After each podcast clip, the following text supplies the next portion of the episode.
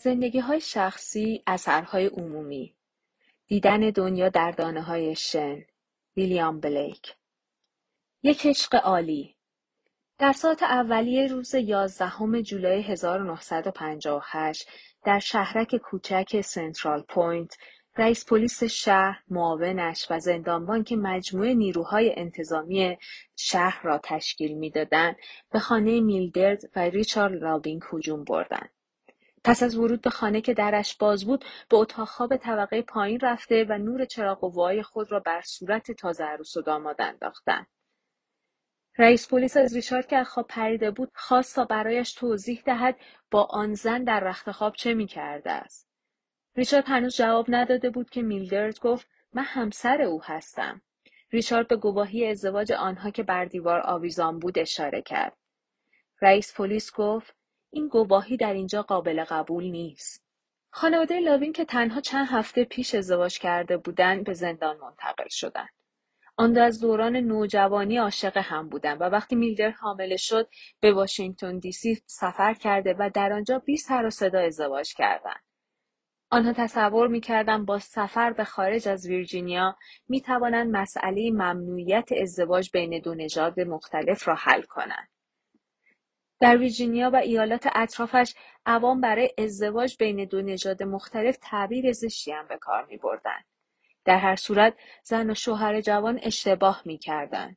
با توجه به قانون ازدواج غیرقانونی و تبهکارانه را برای خروج از ویرجینیا و زندگی غیرقانونی با یکدیگر به آنها تفهیم کردند.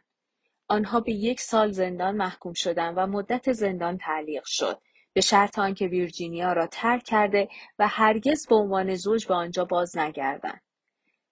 آنها به واشنگتن دی سی نقل مکان کردند که میلدرد راضی به زندگی در آنجا نبود. آنها هر از چندگاه برای ملاقات دوستان و خانواده به ویرجینیا باز میگشتند. ولی مجاز نبودند که با هم بیایند بلکه باید جداگانه میآمدند. هنوز این زوج از شرایط خود ناراضی بودند. برای اینکه می‌دیدند حقوق مسلم آنها رعایت نمی شود. پنج سال پس از محکومیت اولیه میلدر نامه ای به رابرت کندی دادستان کل کشور نوشت و از او کمک خواست. درخواست او بسیار ساده بود. به او و همسرش اجازه داده شود تا با یکدیگر به ویرجینیا رفته و فامیل و دوستان خود را در آنجا ملاقات کنند. آنها با کمک گرفتن از اتحادیه های مدنی آمریکا از دادگاه ویرجینیا هم تقاضای تجدید نظر کردند. دادگاه تجدید نظر در ژانویه 1965 تقاضای آنها را رد کرد و قاضی لئون بازیل توضیح داد که تحریم ازدواج بین نژادهای مختلف نظر خداوند برای برقراری نظم مناسب در دنیاست. فیل نیوبک در کتاب ویرجینیا همیشه برای اشاق نبوده است در بخش استدلالات پرونده نظر قاضی را چنین میآورد خدای توانا نژادهای مختلف سفید، سیاه، زرد، سرخ و مالایی را آفرید و آنها را در قاره های مختلف و جدا از هم قرار داد. برای جلوگیری از اخلال در نظم خداوند نباید دلیلی برای این گونه ازدواج ها وجود داشته باشد. در حقیقت اینکه او نژادهای مختلف آفریده است دلیل بر آن است که نمی‌خواهد نژادها با هم مخلوط شوند. به عبارت دیگر این زوج با پایدار ماندن در عشق خود بیخدایی خود را ثابت می‌کردند. خانواده لاوین بار دیگر تقاضای تجدید نظر کردند ولی این بار از دیوان عالی آمریکا. ریچارد لاوینگ این بار قلب ماجرا را هدف گرفت. من همسرم را دوست دارم و اینکه ما با هم نمی‌توانیم در ویرجینیا زندگی کنیم بیعدالتی است سرانجام قضات دیوان عالی موافقت کردند و در ماه ژوئن 1967 محکومیت او و نیز تحریم ازدواج بین نژادهای مختلف لغو شد. اگرچه این تحریم هنوز در برخی از ایالات آمریکا وجود دارد. قضات متفقا به یک نتیجه ساده رسیدند. آزادی در ازدواج از های شناخته شده و بسیار اساسی در زندگی خصوصی انسان است. این آزادی از جمله های ضروری برای رسیدن به شادکامی و خوشبختی افراد است. دستور داده می شود که کلیه محکومیت ها لغو گردد. خانواده لاوینگ به خانه خود در سنتر پوینت بازگشتند جایی که بقیه عمر خود را در آنجا گذراندند هشت سال پس از تصمیم دادگاه عالی ریچارد در یک تصادف اتومبیل در سال 1975 درگذشت و میلدرد یک چشم خود را از دست داد او فرزندان خود را بزرگ می کرد و در دههای بعد کمتر در فعالیت های اجتماعی شرکت داشت اما مرتبا به کلیسا می رفت. میلدر لاوینگ در ماه می 2008 در سن 68 سالگی درگذشت. شش ماه پس از مرگ او باراک اوباما به ریاست جمهوری آمریکا انتخاب شد.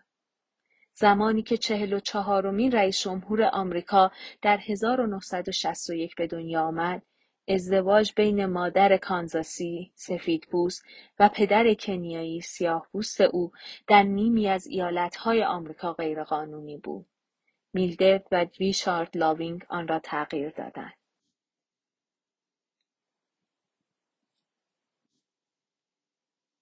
قدرت شلوار در جولای 2009 لبنا حسین روزنامه‌نگار سودانی با توجه به ماده 153 قانون به اتهام پوشیدن لباس نامناسب به دادگاه احضار شد.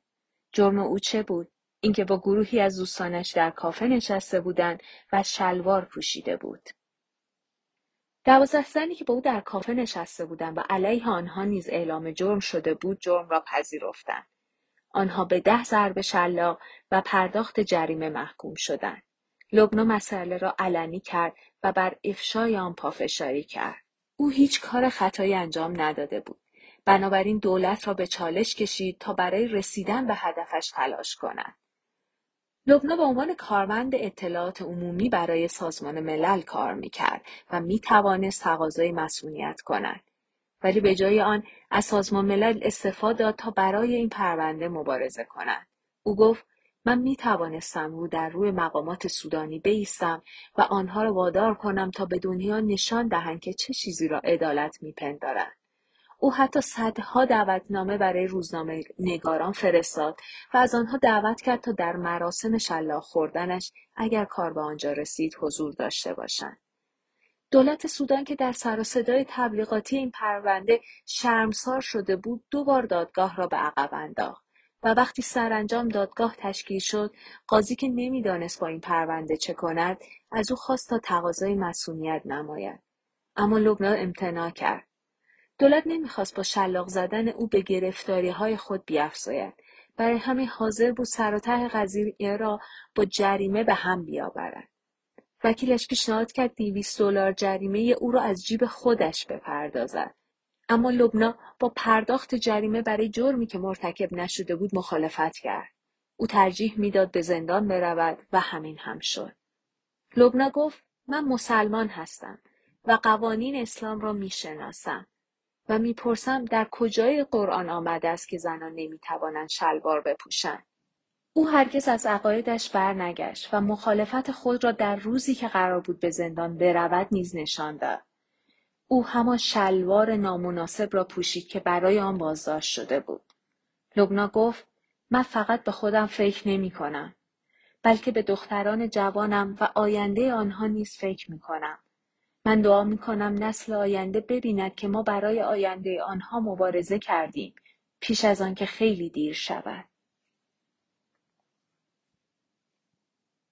روزنامه مو و ماتیک رسیدن به وضعیت عادی و حفظ آن گاهی اوقات از مهمترین دستاوردهاست. ده هزار نفر بین سالهای 1992 تا 1995 در دوران سه ساله محاصره سارایوو پایتخت بوسنی تنها در این شهر کشته شدند. صد هزار نفر در تمام بوسنی. مردم سارایوو هر روز برای تهیه آب و نان در حال دویدن زیر گلوله اندازان سرب بودند. گلوله های توپ بر همه جای شهر از جمله دفتر روزنامه اسلو بوژنه فرود می آمدن. این روزنامه علیه نفرت های نجات پرستانه و نیز سیاستمداران یوگسلاوی سابق بود که نفت بر آتش جنگ می پاشیدن. کمال کورسوپاهیچ سردبیر روزنامه مدت کوتاهی پس از شروع جنگ به کارکنان روزنامه که مخلوطی از سربها، کرواتها و های مسلمان بودند گفت تمام. سارایبو زیر آتش است. ما در خطرناکترین منطقه جنگی قرار داریم. آنها که می‌خواهند اینجا را ترک کنند می‌توانند بروند. آنها که می‌خواهند کار را ادامه بدهند بمانند. ما می‌خواهیم روزنامه امروز را تمام کنیم. روزنامه نه تنها آن روز بلکه به مدت سه سال هر روز در شرایط مرگبار جنگی منتشر شد شهر سارایوو بیشتر اوقات برق نداشت و به علت کمبود باتری مردم به رادیو و تلویزیون دسترسی نداشتند. در نتیجه روزنامه تنها منبع خبری موثق آنها محسوب می‌شد. تقاضا برای روزنامه افزایش میافت ولی کمبود کاغذ در شهر محاصره شده سبب شد که نتوانند روزانه بیش از چند هزار نسخه روزنامه چاپ کنند مردم برای پیدا کردن کپی های روزنامه به این در و آن در می‌زدند و علاقه من به خواندن روزنامه ای بودند که خود را موظف به انتشار حقایق می‌دانست. در شهری که همه چیز با کمبود روبرو بود، مردم بوسنی روش های مختلفی ابداع کردند تا بیشترین تعداد از ساکنان شهر بتوانند روزنامه را بخوانند. در مرکز سارایبو در اعلامیه کوچکی به دیوار زده بودند. اسلوبوژنه برای اجاره. قیمت یک نخ سیگار. مردم صف میایستادند و سیگار می‌دادند تا روزنامه بخوانند. در ژوئن 1992 چند ماه پس از شروع جنگ سربها سارایوو را محاصره کرده و شهر را گلوله باران کردند دفتر روزنامه مورد اصابت گلوله قرار گرفت و برج سیاه رنگ شیشهای آن به آتش کشیده شد و به صورت خرابه ای درآمد. علا رقم این شرایط روزنامه نگاران به کار خود ادامه می‌دادند. آنها به های زیرزمینی که برای حملات اتمی ساخته شده بود نقل مکان کرده و برای اینکه خطر بیرون رفتن و کشته شدن را کاهش دهند هفته ای هفت روز کار می‌کردند. کورسوپایچ اصرار داشت که آزادی بیان را نمی‌توان با گلوله تانک ساکت کرد. یکی از نویسندگان این کتاب در آن زمان از دفتر این روزنامه بازدید کرده بود. او همان زمان نوشت در سارایوو معجزههای کوچک فراوان است. ولی این روزنامه برجسته ترین آنهاست. آن جمله ها امروز هم واقعی به نظر می رسند. زندگی فرهنگی نیز در سارایوو ادامه داشت. هنرمند سولیس وردان اسمالوویچ هر روز در محلی که گلوله توپ سرب ها 22 نفر را در صف خریدنان کشته بود، آداگیو اثر آلبینونی را می نواخت. موزیکال ضد جنگ هیر حتی زمانی که کشتارها بدتر و بدتر می‌شد بر روی صحنه بود. در 1993 حتی فستیوال تئاتری برگزار شد که از جمله نمایش های آن اثر معروف ساموئل بکت در انتظار گودو بود که به کارگردانی سوزان سانتاک نویسنده و فعال سیاسی آمریکایی روی صحنه رفت. دو شخصیت اصلی نمایش در انتظار نجات دهنده گودو بودند که بیاید ولی او ظاهر نمی‌شد. در صحنه ای از نمایش جوانی ظاهر می شود و به دو شخصیت اصلی می گوید که آقای گودو به من گفت که به شما بگویم که امشب نمیآیم ولی فردا شب حتما میآیم. شخصیت گودو به خصوص در شهری که احساس می‌کرد همه دنیا رهایش کردن مستاق میافت. به گفته هریس پاسوویچ تهیه کننده بوسنیایی سونتاک هر روز فکر می کردیم که گدای ما می آید و هر شب می فهمیدیم که نخواهد آمد. بسیاری در قبل در سندلی راحت خانه هایشان و سونتاک انتقاد می که توریسم جنگی در بوسنی راه انداخته است. ولی مردم بوسنی داستان را متفاوت می. اجرای نمایش در وسط میدان جنگ به آنها این اطمینان را می‌داد که حداقل کسانی در خارج هستند که به آنها اهمیت می‌دهند سندویک در سال 2009 به عنوان شهروند افتخاری سارایوو شناخته شد. پنج سال پس از مرگش و چهارده سال پس از پایان جنگ میدانی را در سارایوو به نام او نامگذاری کردند. بوسنیایی ها بر اهمیت چیزهای کوچک نیز تاکید داشتند. کسانی که در ایام جنگ به سارایوو سفر کردند می‌گویند که زنان سارایوو در عین بیالایشی لباسهای زیبا میپوشیدند و حتی با آنکه ابتدایی ترین نیازهای زندگی در دسترس نبود از ماتیک و خط چشم غافل نبودند گودونا کنزوویچ روزنامه نگار آن دوران را تحقیر متمدنانه ترور مینامند.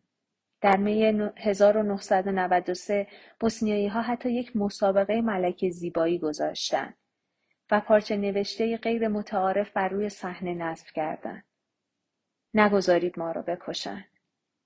آوازی به نام دوشیزه سارایوو نوشته شده برای موسیقی متن فیلم مستند بیل کارتر که به همان نام است یک حقیقت ساده را نشان می دهد. مردم سارایوو چیزی جز حسرت یک زندگی معمولی ندارند. آیا زمانی برای خط چشم و ماتیک هست؟ آیا زمانی برای کوتاه کردن موی سر هست؟ آیا زمانی برای خرید در خیابان هست که لباس مناسبی پیدا کنیم و بپوشیم؟ جواب البته این بود که زمان مناسب و غیر مناسب وجود ندارد. زندگی حتی در بدترین شرایط نیز ادامه پیدا می کند. انتشار روزنامه علا رقم تکتیر اندازان و گلوله باران، اجرای نمایش های هیرو و گودو و رفتن مردم برای دیدن آن، ماتیک زدن و انتخاب لباس مناسب برای پوشیدن هر کدام خودش یک کنش کوچک مقاومت است. ستاره جهنده ستاره افغانستان معادل امریکن آیدل برنامه تلویزیونی برای انتخاب بهترین خواننده است که در سالهای اخیر به شدت مورد اقبال مردم افغانستان واقع شده است و بیش از 11 میلیون نفر در سال 2007 یعنی یک سوم جمعیت افغانستان آن را تماشا کردند و میلیون ها نفر از طریق پیامک تلفنی در آن رأی دادند. شرکت در ستاره افغانستان معنای بیشتری از شرکت در مسابقات مشابه در جاهای دیگر دنیا دارد. برای افغانستانی ها این یک نوع اثبات دوباره حق انتخاب آنها در زندگی است. برنامه تلویزیونی جایی است که قوانین جنگ سالار قدرتی برای دخالت ندارند و میلیون ها نفر از مردم معمولی افغانستان در مسابقه رأی می دهند که مطمئن هستند انتخابی آزاد و عادلانه خواهد بود. شرکت کنندگان در این مسابقات با خطر جانی روبرو هستند. بانک طالبان هنوز در افغانستان نیرومند هستند و موسیقی را نیز غیر اسلامی می دانند اما مندی و پیگیری جوانهای زیر 21 سال که 60 درصد جمعیت را تشکیل می دهند و اکثریت مردم معمولی افغانستان به برنامه ستاره افغانستان نشان داد که با طالبان موافق نیستند. هاوانا مارکینگ کارگردان فیلم مستندی که راجع به ستاره افغانستان ساخته شده و برنده جایزه است می‌گوید اقبال عامه مردم به برنامه ستاره افغانستان سبب شده است که این برنامه به عنوان هویت و شناسنامه نسل جوان افغانستان شناخته شود. همین امر سبب حراس نسل قدیمی افغانستان شده است. ستاره حسینزاده دختر 22 ساله از شهر هرات در غرب افغانستان با رقصیدن قبل از آواز نهایی خود در جلوی دوربین ها خیلی از سنت ها را شکست. رقص او در برابر دوربین به اندازه کافی خودسری بود ولی عمل بعدی او ماجرا را برجسته تر کرد. ضمن رقص روسری او از سرش پس رفت و او بدون اعتنا به آن رقص خود را ادامه داد. وزرا و قوانین جنگ سالار عمل او را محکوم کردند. ستاره تهدید به مرگ شد ولی عقب نشینی نکرد. وی پس از پایان برنامه به کابل پایتخت افغانستان رفت تا خوانندهای حرفهای شود. هنوز میلیون ها افغانستانی با اشتیاق زیاد برنامه ستاره افغانستان را تماشا می کنند.